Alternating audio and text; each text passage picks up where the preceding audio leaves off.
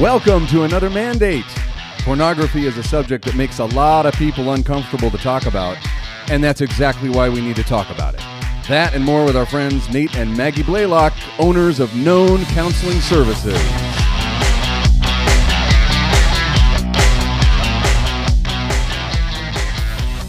And welcome to another mandate, my friends. So glad you're joining us today. I'm Joe Obermueller, and I'm here as always with my very good friend, Mr. Ben Krush. What's up, everybody? That gets a little higher every time. I like it, Ben. Thank you very much. It's my new calling. I like it. Hey, uh, we've got some great guests today talking about a subject that was one of the original inspirations for this podcast. We really hoped we would be able to get to a place in our in our programming to talk about pornography and to talk about how that affects our lives. And um, and we didn't know at the time how we were going to get there or, or what would be the segue to that but uh, there's been some divine choreography in making that happen. And we're just so happy to have Nate and Maggie Blaylock with us this morning. And uh, we're just going to have a, a great conversation. So thanks for being here you guys. You bet. Yeah, we're excited. Uh, Nate and Maggie uh, are owners of Known Counseling Services. Do you want to just describe a little bit about what that is? Yeah, Known Counseling Services is just a private practice uh, counseling agency here in town that we opened up. Um, our primary, you know, we treat people for all sorts of mental health, uh, anxiety, depression, but the primary thing that we focus on is sexual addiction, pornography addiction, and betrayal trauma that goes in hand with those issues. Yeah, okay. Ben, this is something you and I have talked about for as long as we've been friends. Just uh, the way pornography has affected our lives, and uh, and I'm I'm just convinced 100% that we need to talk about this more because if uh, if you're listening to this and you don't you don't struggle with pornography or that hasn't affected your life, there are there are people around you that uh, that it is, and uh, and I think we just need to to be better at bringing this to the table and talking about it. No question. I I truly believe that uh, it has affected every single male, at least in America, or for sure in my relational world. And the reason why is we've almost normalized it, like it's part of becoming a man, is seeing a naked woman or a naked man, whatever you're into. Um, and unfortunately, it's almost like uh, become a fist bump. Like, oh, you do it? Oh, yeah, me too. And I can see why in an adolescent's brain and all of your hormones, why you would think that that's okay. But the problem is that there are repercussions that when you're 12, 15, 18, you don't understand. That it's starting to become an addiction and it's going to affect multiple parts of your life, which is exactly why we wanted to talk about it because Joe and I have experience in this. Oh yeah, and uh, you know it's it's so interesting to think about that as you were talking about just being exposed to that and and having that kind of rewire your brain about how you think about uh, women. Um, that that's really true, and it's it's not something that that changes when you get older. You know, like this is something that that is true, and it and it can always be a secret if you want it to be and that that just will wreak havoc on your life. And I remember when I was I was probably seven or eight. I don't know exactly the age, but I was a young boy, man, and uh, that was my first exposure to porn pornography. And um, I, I had a friend who who just had magazines and stuff at his house, and I, that was my first exposure to that. And I look back on that, and I know that that was that moment was the first moment of of my brain rewiring what I thought about women. And uh and then since then just seasons of my life of of dealing with this in different ways. Um and and I'm just so grateful that I've had other men in my life to talk to about this and and confess this to and thanks be to God that that's been true because I that's saved me you know it's it's freed me from it. And I think about I'm with I'm with college students a lot, and I know that access to pornography is so much easier now than it than it was when I was in college. And I know for a fact that if I was a college student right now, I would just be crushed. I would be absolutely crushed by this. And so um, I'm excited for so many reasons to get into the subject. Yep, no question. So let's transition this over to our guests. So, Nate and Maggie, once again, thank you for being on the podcast. The reason why you're here is is one, you have a powerful testimony. Number two is you provide access to help and know that it's out there. So let's get right into it. Nate, tell us about your story. Where did it start? Where did it hit the floor? And then the uprising into the man that you are today. Yeah. Loaded question.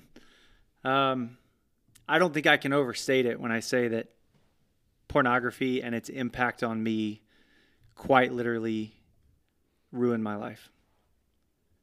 I, I can say that with confidence when I look back at the story of my life and the role that pornography's played. And I wish that I could say something different about it. Um, and I wish I could trade how I got to where I am today. But at the same token, I wouldn't trade my journey for anything because it made me exactly who I am today. And, and I, I'm appreciative of that. You know, my, my story with pornography started very, very similar. You know, Joe, you mentioned, I mean, I can, I, I was probably 12 or 13. I remember at an early age, just that first um, exposure to pornography. I mean, I grew up in the church. I grew up as a pastor's kid. And so, um, yeah, religion and Christianity for me was also a big, a big part of my life. And, you know, I look back and I can see now that there was, I had, I had loving parents who cared for me well, you know, but as I look back, there was a lot around performance and rules and have it all together, you know, related to just, you know, don't show weakness, don't act like, don't show that you're struggling. And so I, when I started this journey and, you know, I first exposure to pornography was 13 and I remember like, this is interesting, right? Like I, I remember feeling differently and slowly, I mean, I kind of started this journey of this one area of my life that was never really talked about in my home, never really talked about at church or at school, um, outside of like, ooh, you know. So it was this almost taboo subject, that, and looking back, I think that had a really massive impact. You know, as a because sex wasn't something that was discussed a lot or comfortable. Um, I didn't really have the freedom, I think, to talk to anybody in my life around like, hey, here's my experience. Here's what I'm going through. Is this normal? And so I, I, I was left to feel like that I was the only one struggling with it because it wasn't talked about. And so I felt like I had this area of my life that was there. And I can look back and see that it slowly continued to grow. But, you know, I, I felt bad about it. I wanted to stop. You know, and use the word addiction earlier. And I know that's a shocking word, right? Like, oh, I don't have a porn addiction. But when you think about the definition for addiction, it's anything that we want to stop, but we continually go go back to, right? And I, I think about how that's played into my life related to pornography, and I wonder, for some of the people listening, it's like, well, yeah, I've said I was going to stop or wanted to stop or realize I feel ashamed afterwards, which isn't a healthy thing, and but yet here I am. It just continually comes back up, right? And so you know, I had that focus on on performance, I think, and trying to have it all together in my life. It continued to be an area as I went through high school and into college that it was just hidden. I mean, I didn't really talk about it with anybody. I remember uh, for me going to college and all of a sudden I had more access than I ever had. Like dating myself a bit here, but I remember having access to high speed internet for the first time in the college dorm room. And that was a game changer for me. And all of a sudden, I was going back to it more, you know, more regular occurrences of pornography. But yet, I would continually say, like, I don't want to do this. I don't like the way this makes me feel. I, but I would keep doing it. And I remember saying, like, well, when I have a committed relationship, I bet this will stop. Like, when I'm able to be in a committed relationship or I get married, access to sex, this this will totally stop. But I met my fantastic bride uh, freshman year the University of Mobile in Alabama, and we began this awesome relationship. And before I knew it, we got married. And guess what? It didn't stop. This area of my life continued to be there and grow. And, you know, the thing that we know now about pornography and other things is that it usually always progresses, right? We need more of the same thing in order to feel the same level of normal, right? And there's so much fascinating research about the brain and what it does to our brain that we know now that we had no idea, you know, back in the day. And so it continued to progress for me. Um, I found myself in a situation where eventually for me, pornography and how it was making me feel wasn't enough. And I began to cross boundaries that I said I would never cross. And that include after I was married, looking for pleasures wherever I could find them, outside of my marriage, um, through affairs, through texting, and it, it progressed so quickly. And there, there's a lot more that I can share kind of on the back end but uh, Maggie, I want to bring you into the story because obviously you were a part of all of that, and your perspective, um, just as we were in a committed relationship, you know, you had no idea that was there. And just maybe talk a little bit about that from your perspective. Sure. yeah, I I mean, when we were engaged, I remember one time um, finding something on your computer and being told it was a roommate's, right? And I remember like this is the, I trust this guy. I love him. He loves me. He treats me so well. So I had no reason not to believe that. Um, and so I did. I, I, I knew very little of it going into marriage. Um, just thought that I had met the most amazing Christian dude. And so six months into marriage, uh, finding it on our computer, there was no longer the ability to blame that on a college roommate. And so when I had found images on the computer and I remember asking him about it and him saying, nope, not me at first, the denial, and just um, had the I had the ability to kind of press into that and say like it's it's not me. There's no one else it could be. And so he finally was able to say like, okay, so this is a thing that I do, and I, um, it, your dad was battling cancer yeah. at the time. And so we were going through a lot of family stuff. And I remember you telling me back then, this is not about you. This is, you know, I get anxious or I, this is like, I, you were saying, you were trying to tell me this is how you cope. And even then, I didn't have the ability to know, or no light bulb went off saying that this is a possible addiction. Um, we did even go to counseling for a while uh, I think I think we did four sessions. We did the whole. We're going to come in for a few sessions until we feel a little better, and then we're going to say it's good. and honestly, I did feel better after that. I felt like I was so shocked and crushed. I mean, it was gut wrenching to think we're we're six months into marriage. I'm upstairs in our in our apartment. Like I, I'm willing, you know, to give you whatever you want and you're choosing late at night to be on the computer. It just it didn't make sense to me. Mm. I felt like I wasn't good enough. Yet I knew like I was kind of in my prime as far as physically fit and I, I couldn't figure out why you would choose that over me upstairs. And I just didn't get it. And I was so crushed. I felt so alone. I felt like if I told my Christian friends, they would judge us. I felt like they would judge judge you. And um, I felt like if I told my friends who I had grown up with, who maybe weren't um, in the Southern Baptist Christian Christian community that we were in, that they would downplay it and act like it was no big deal. Um, and so I just felt completely isolated and alone. I didn't feel like I could tell our parents. There's just no one I could really talk to about this subject. It just it was horrible. Um, so counseling really helped because I talked and and I got to say how I feel. But I think at that point it was spiraling into more for you. Yeah. And um, I didn't know that. I felt better but that counselor did not um, have the ability to tap into the word addiction. Um, and so I felt better. I thought like we were good. We put new guidelines and rules and boundaries in place. We put filters on our devices.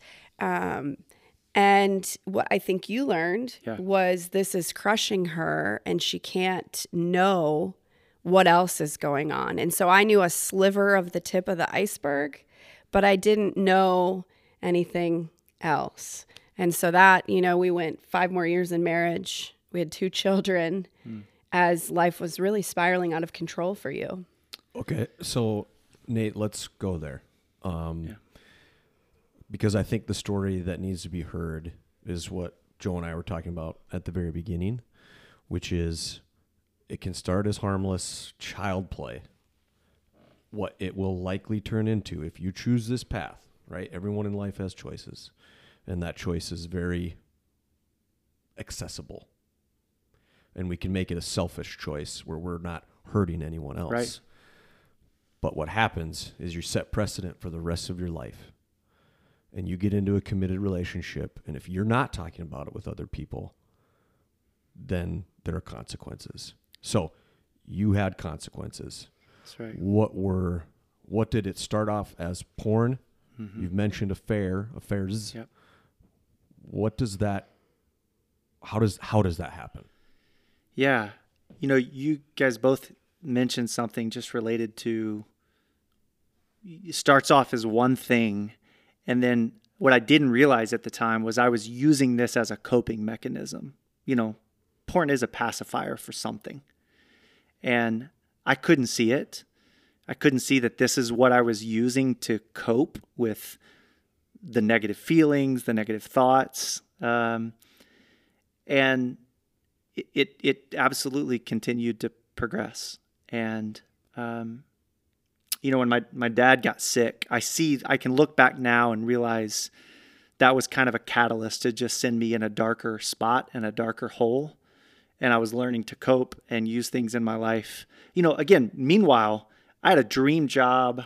I was successful at work. I was on stage every Sunday at a huge church helping lead worship, right? So, like, it's not like I had this dual life. It's not like, you know, my whole life was just I was a hermit in my room. That's the most interesting thing about this. But I had this kind of complete two separate lives going on where nobody really knew the true me. I was not opening up that part of my life to anybody. And so that that as things typically happen when we keep them in the dark, they grow.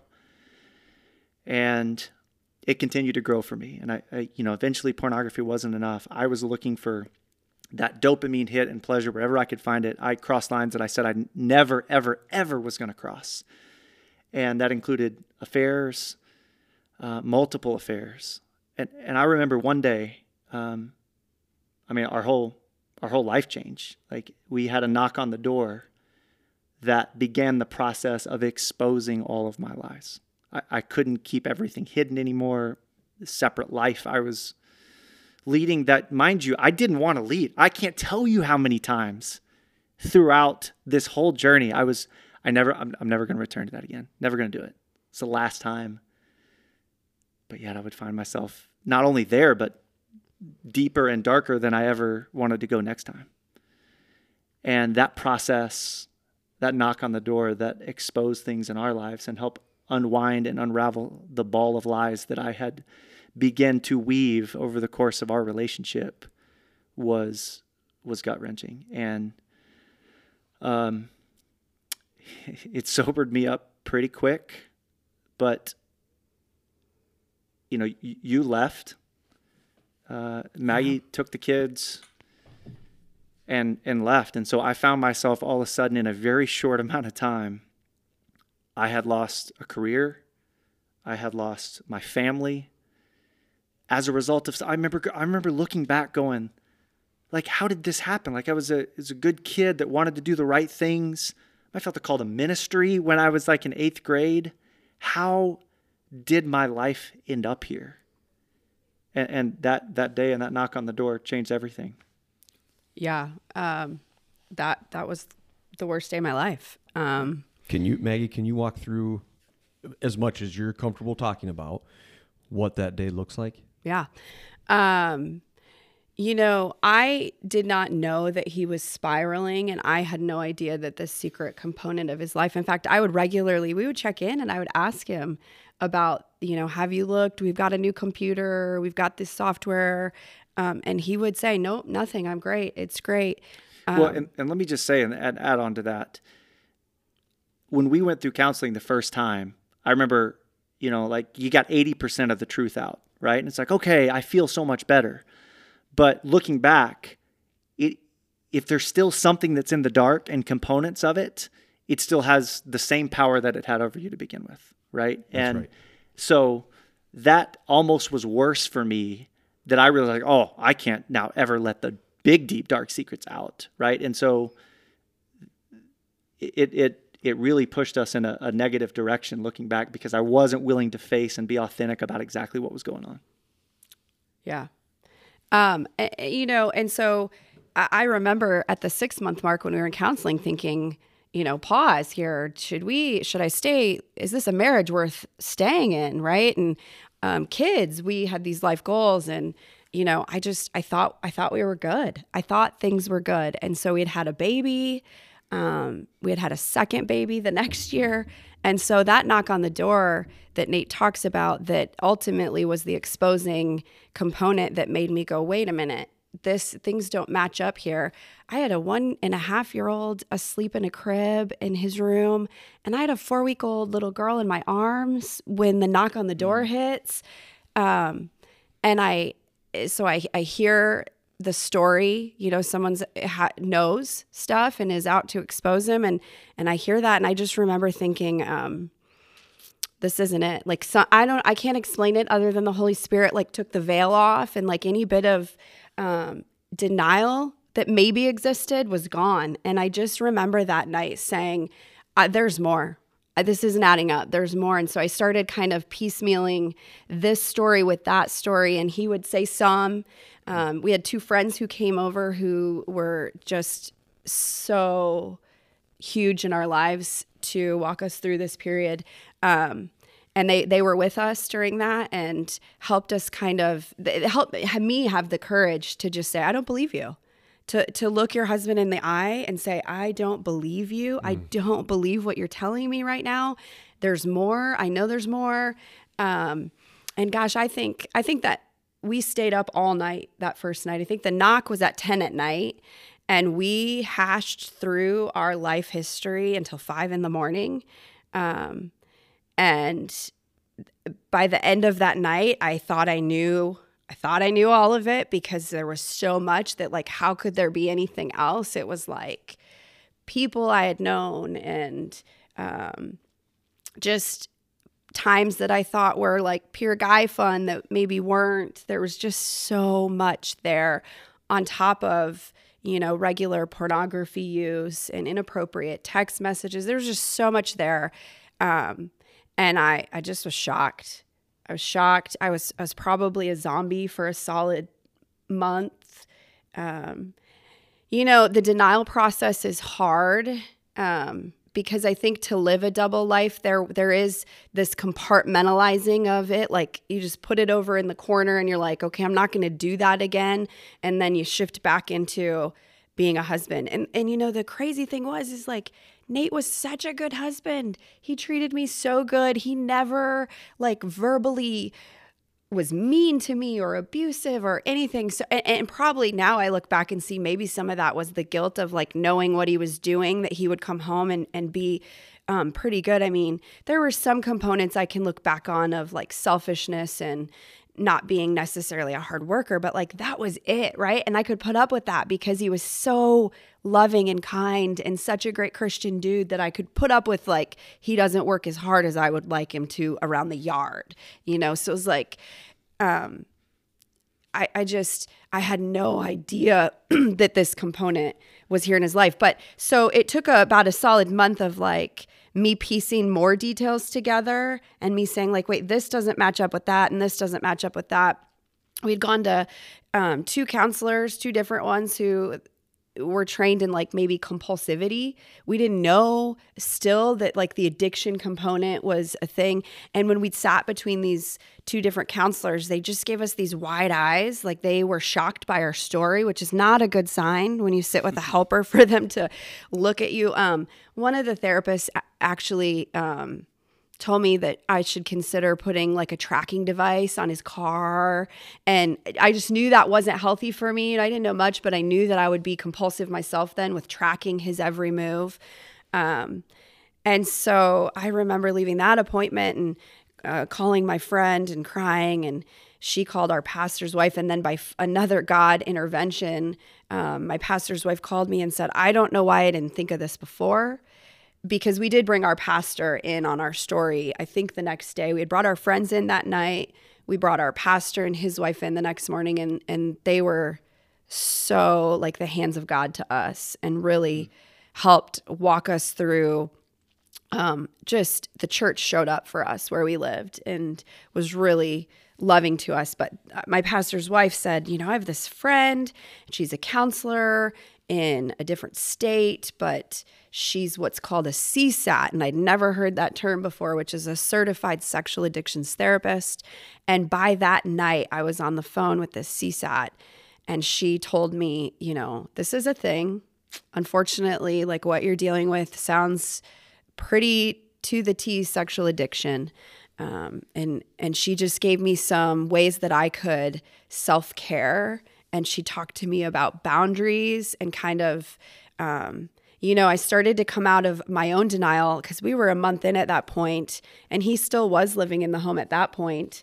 And as I um, heard about what treatment might look like, and that we could go do intensive work, and that he maybe really needs some in depth treatment, and with the lies and the years of the lies, that maybe even a part of that would be a polygraph for his treatment um, to break his denial and really get all of those secrets he'd had out on the table and also give me a chance to know that I know everything and make my own decision whether I would want to stay or not.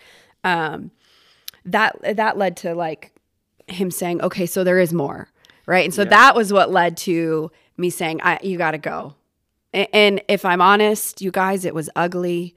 Um, it wasn't like a beautiful you gotta go. It was mm-hmm. like hands down the walls, breaking pictures, rage, hurt, a ball on the floor. You know, my friend having to take my kids out of the house because I can't function. It, it was pure rage. Yeah. It was just so ugly. And I think I think the exact words were, "I'll give you a half an hour. I'll drive around for half an hour, and if you come if there's anything of yours left, I'll burn it. I think was what I, I said. just I appreciate so much knowing the truth of that moment because it, it's a really I, I have so many different emotions about it because what what our listeners can't see is that you're sitting here together and talking about this together, and and I can't wait to talk about that uh, later. Um, because what you've just described is such an overwhelming moment that almost always happens in in private and no one ever knows the truth about what that situation is like. And so I'm really thankful, first of all, that you described it that way because um, it relates to something you said earlier about when you first found out about this sort of thing and, and feeling really isolated and alone. You couldn't talk to your Christian friends, you couldn't talk to your mm-hmm. non-Christian friends, you couldn't you couldn't really talk about it and um, and it made me remember that all of those people that that you couldn't talk to about that, I couldn't talk to about, you know, all those things, are struggling with the same thing. Right. And so so the the idea that that uh, you know Christians have it all together and um, are somehow uh, you know exempt from uh, dealing with these kinds of things is so false. And I, I can say that because I am one of those uh, one of those kids too that was re- it was really important to me to be to be good and be yeah. Uh, and never get in trouble. And so I, I was just an expert at hiding sin and hiding anything that was wrong in my life. And uh, and I'm tempted toward that all the time still. I still want to look like I have it all together. I, I really do. And it's like having that self-awareness to say and and grace to say I really don't. Every day I, I don't have it together. Yeah. and um and so how was it was it talking to the counselor? What what sort of broke the perception of of that of of realizing actually keeping this in the dark is is making it worse. And for you realizing Maggie, for you realizing um I'm I'm isolated and alone, what finally like pushed you to reveal it? Because now now it's it's a different narrative of of where you where you're at in in the story what was the first thing that sort of tipped you to know that? I, I think for me because um, the first time like there there's also this like it's just porn. He's not actually cheating on me right six months in. And so i felt like i can't really tell anybody about that because it's not bad enough that we need help. I, I just didn't give my I didn't give credit to this situation. Um, and and so that was also gut wrenching because I thought, well, he's not cheating on me. It's not that bad, but it feels in my gut like he is choosing something else over me, which is what adultery is. And so um, that was, you know, really hard the first time. I think the second time when crisis really hit and it was more than that. I knew I needed help. Like I knew we couldn't do this on our own. And so um, to go ask for friends to come over, um, it feels like out of body to look back on now, but I just knew. And I, I, the only thing I can say is it was God's intervention, maybe to say, go, go get your friend. Um, I, I, went to their house and knocked on their door and said, can you come over? Um, and they did. And then the next morning they said, we should call our pastor and bring them here and and they came and they were phenomenal to us i just i thought if they tell me some cliche like jesus forgave so you should forgive him i was ready to throw my middle fingers up and get my kids in the car and go.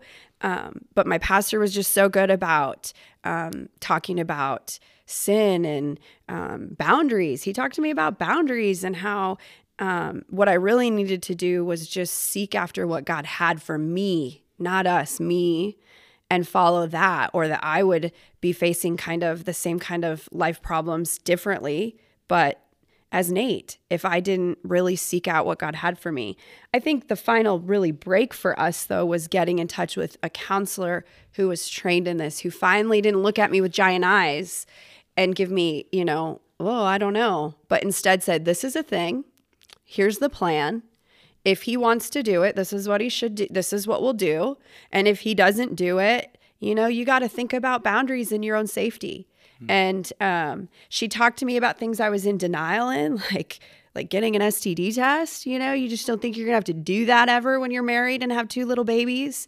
Um, she talked to me about things. She really helped me open my eyes that, like, because even in that, he was still so nice and loving. And all of a sudden, in this month, he's taking care of things and he's doing great things. And um and we were talking and having intimacy emotional intimacy probably for really the first time in our marriage. So it kind of felt good even though we were in crisis. And she really helped me kind of break the denial of that. Like that's good but that's not it. You got more work to do. Yeah. and she kind of helped me say like get get out of la la land here and face what's kind of really going on. And then that really yeah. And, and for me it was the realization that my life had officially be- I'd made a mess of my life and I couldn't put it back together. And I, you know, I remember that awareness of just like what did I do? And you know, even in that those first few weeks, I told like I was good at most of the truth, but I still had some things that I wasn't that I was holding on to. And looking back, it was such a horrendous time, but there was so much grace in that as well that we got to that CSAT and and she was like, I would recommend. We're going to walk through a process uh, called a full disclosure, and I would recommend even a polygraph. And and that's not everybody's story, but that boundary of like, I can't run from this anymore. I've made a mess of my life, and I can't run from it anymore. Was looking back, it was grace in my life because it forced me out into the open the most the areas of my life that I was like taking this to the grave, right? Nobody's ever going to know about this. Was now forced into the light. extremely uncomfortable. Worst thing I've ever been through, not even close in my life. But it, it forced all that out in the open. And so Maggie then could have an opportunity to say, okay, I know everything. And it was a it was a long process. I mean, it was months of separation months of I don't think this is going to work. But I, I once, it's like for the first time when I let that out in the light, it lost its power for the very first time in my life. And I had some awesome friends that came around me and provided real, authentic friendship and accountability around some of the hardest things I'd, I'd never talked about with other people before. And it begun this process of, I mean, I went to several different I- I- intensives, like on my own. I had to get some help around this. And it slowly began the process for me of trying to, to establish health for the first time. And I look back on that. Uh, I'm thankful that it took that to get there. in the next episode, uh, we're going to talk more about kind of the the post discovery of of all of these things. We're, we're sort of dancing right on that line right now of talking about that, and I'm really excited to do it. But I know that we're going to need more time to do that. Um, but, but one thing that I want to just kind of uh, maybe gear us toward wrapping this episode up is, is uh, a comment about something I've heard both of you say early on. Like even when, and for me, and I know for for Ben and so many others, there's that feeling of like trying to justify what you're doing and and maybe minimize what you're doing, but that gut feeling that you're talking about, where where you just there's just something about it that you know isn't isn't right, you know. And there's a difference between feeling convicted and feeling condemned and uh, and to me it is the work of the holy spirit to dig those things up and uh, and that feeling of like gosh this doesn't seem there's something about this that just doesn't feel right that that conviction is something that that i think god uses to lead us toward himself and toward restoration and and forgiveness and and uh, I say that because I know that there are people listening to this podcast right now who are who are living in the dark and and they are they are sitting in their car right now. I don't know where you are right now, folks, but but this is really uh, imp- hitting pretty hard. Um, and so maybe I was hoping maybe we could wrap up on the th- that there actually is good news here, and uh, and we'll we'll talk more about that in the next episode. I, I think what you're talking about is shame, right? I mean, that's the word that you're describing when I hear you say that. And I think a pivotal component for us in our health was when we were forced to tell people and we were received. You, you don't tell people because you think I would be rejected, but to be known and to be received is such healing power. And it's it's foolish because our, our creator already knows us. We are kidding ourselves that we think we're hiding it. But when we do that with other humans, that was pivotal in our healing and, and ultimately why we named our practice Known Counseling Services. Yeah, and you know, to me, there's this. What we know about the brain too, related to this, is like when we're using anything in our lives to numb, or, or run to to escape to get a whatever dopamine hit so we can feel better. That without knowing it, we're numbing. Well, you can't just numb the bad things in your life without numbing the good things as well. And so, you know, use the word in the dark there. I had no idea and I'm excited to talk about this in the next the next episode. I had no idea when I started to for the first time not use pornography, not use something in a negative way to run the level of health that I was experiencing for the first time and level of feelings, like good feelings. Like I was numbing all the bad stuff, but I was numbing all the good stuff as well. And I started like this fog started to lift and I had no idea how much it was impacting me. Like granted, absolutely the behaviors that it caused, but just like as a person mentally, I had no idea what it was doing to me because you you say, "Oh, it's not that big a deal. It's just every now and then, right? I'm just a guy. It's normal." But it was affecting me in such a massive way and preventing me from being the best version of myself. Not even close. So I think where we need to wrap up, and these are just a couple things that need to be out in the air. One is you need to understand that you have a problem, an issue, right? And you can't just prayer these things away. You can't just tell a buddy and expect him to be like, I'll pray for you, man. I'm going to pray for you.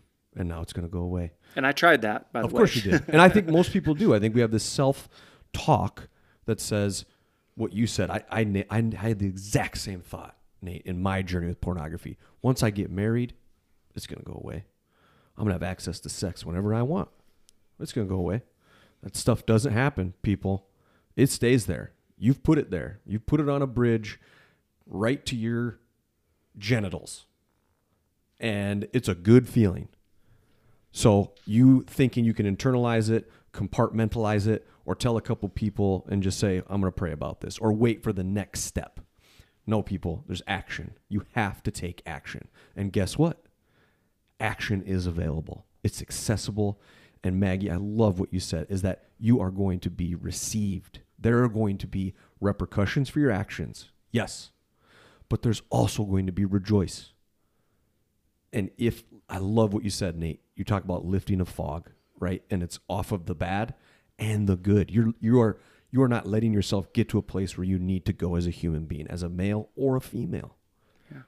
And so understand everyone that you have an issue talk to someone about it and understand that there are services and people out there that are going to welcome you with open arms and not say i'm going to pray for you or go throw a tracker or go go to a polygraph right there there every journey is going to be a little Totally. bit different right your this is your guys' journey Totally. and we have to understand as a society maggie said this before we even started recording and i wish we i wanted to bring it up there was a drug pandemic in the 80s and the 90s. There is a pornography pandemic right now. People, open up your mouths and start talking about it. Because if you don't, you're to your marriage is going to suffer. Your your relationship with another human being is going to suffer. You are going to put that stuff on your kids, right? That's going to be generational sin to their grandkids. Understand that your decision in this pandemic is going to affect lives forever if you don't deal with it today and understand that there we are waiting for you with encouragement and love and you don't have to feel shame anymore yeah and we're here. I think it's important to remember that, you know, and I, I was confused about this the whole time too. That that lust and these kinds of temptations aren't. They are things that we do. Yeah, they are behavior, but it's not something that I can stop. It's like when I think about the lust that I experience in lusting after things. I, how ma- I mean, I can't decide this week to not do that. I'm just going to stop doing that. That this behavior thing. Um, it it requires some a, a greater power than what you have in yourself. And the good news is that there is one who can take these things from us and and begin to bring restoration and healing. And I and I know that there are folks listening to this that might need to take that step before they listen to the next episode. So uh, how how could they take that step with with you two, Maggie and Nate? Well, you can find us at www.known. We're right here in Sioux Falls. So anyone in the state of South Dakota, I can do telemental health with. And Nate is a licensed coach, um, focus in recovery as well, and he can see anyone nationwide. So you certainly can reach out to us. And if, if we're not the right people to help you, our, our goal is not to see everybody. We can't. But our goal is to put a little dent into this pandemic. And so, if we're not the right people to help you, we will put you in contact with services that are, or at least books, referrals, uh, help groups. There's so much out there for people that we're just unaware of. So, if we're not right for you, we'll help find what is. Yeah, and there's some free tools out there. You know, like if you're thinking about this, like I, I don't know, I haven't really thought about it that way. Maybe it is affecting me more than I ever thought it was. There's some free tools out there. You know, the the SAST is one of them, and we've got access to that and can help pass that on. It's just you know a, a quiz to say where you know is this is this maybe more of a problem than you're letting on. That's a great step to take because then it's like okay, well maybe it is, and what what's the best next step I can take? Because you guys all hit on it. We're we're better together. We this this needs to be talked about. You can't fight this battle on your own. And so take that step. Find somebody trusted in your life, whether it's a professional like ourselves or just somebody that you can say, "Hey, I'm I'm struggling. I just want to talk about it a little bit and get it out of the open." Well, thanks a lot for beginning this conversation with us. Uh, it's just been really great, and I'm, I'm looking forward to the to the next episode too. So this is part one of of two uh, two episodes, um, and so we're looking forward to that. Ben, there might be some folks that want to reach out to us about this or other things. Uh, how do they do that? That's right. So we will plaster uh, all of this all over all of our social media. Uh, so there'll be websites. There'll be some tools that we will help uh, get mate, Nate and Maggie out there. Okay. Uh, but you can obviously email us at mandate.pod at gmail.com and we can get you in touch with them. Uh, obviously, you can find us on Instagram at mandate pod and on Twitter at podcast mandate. Thanks for joining us for another mandate. We'll see you next time.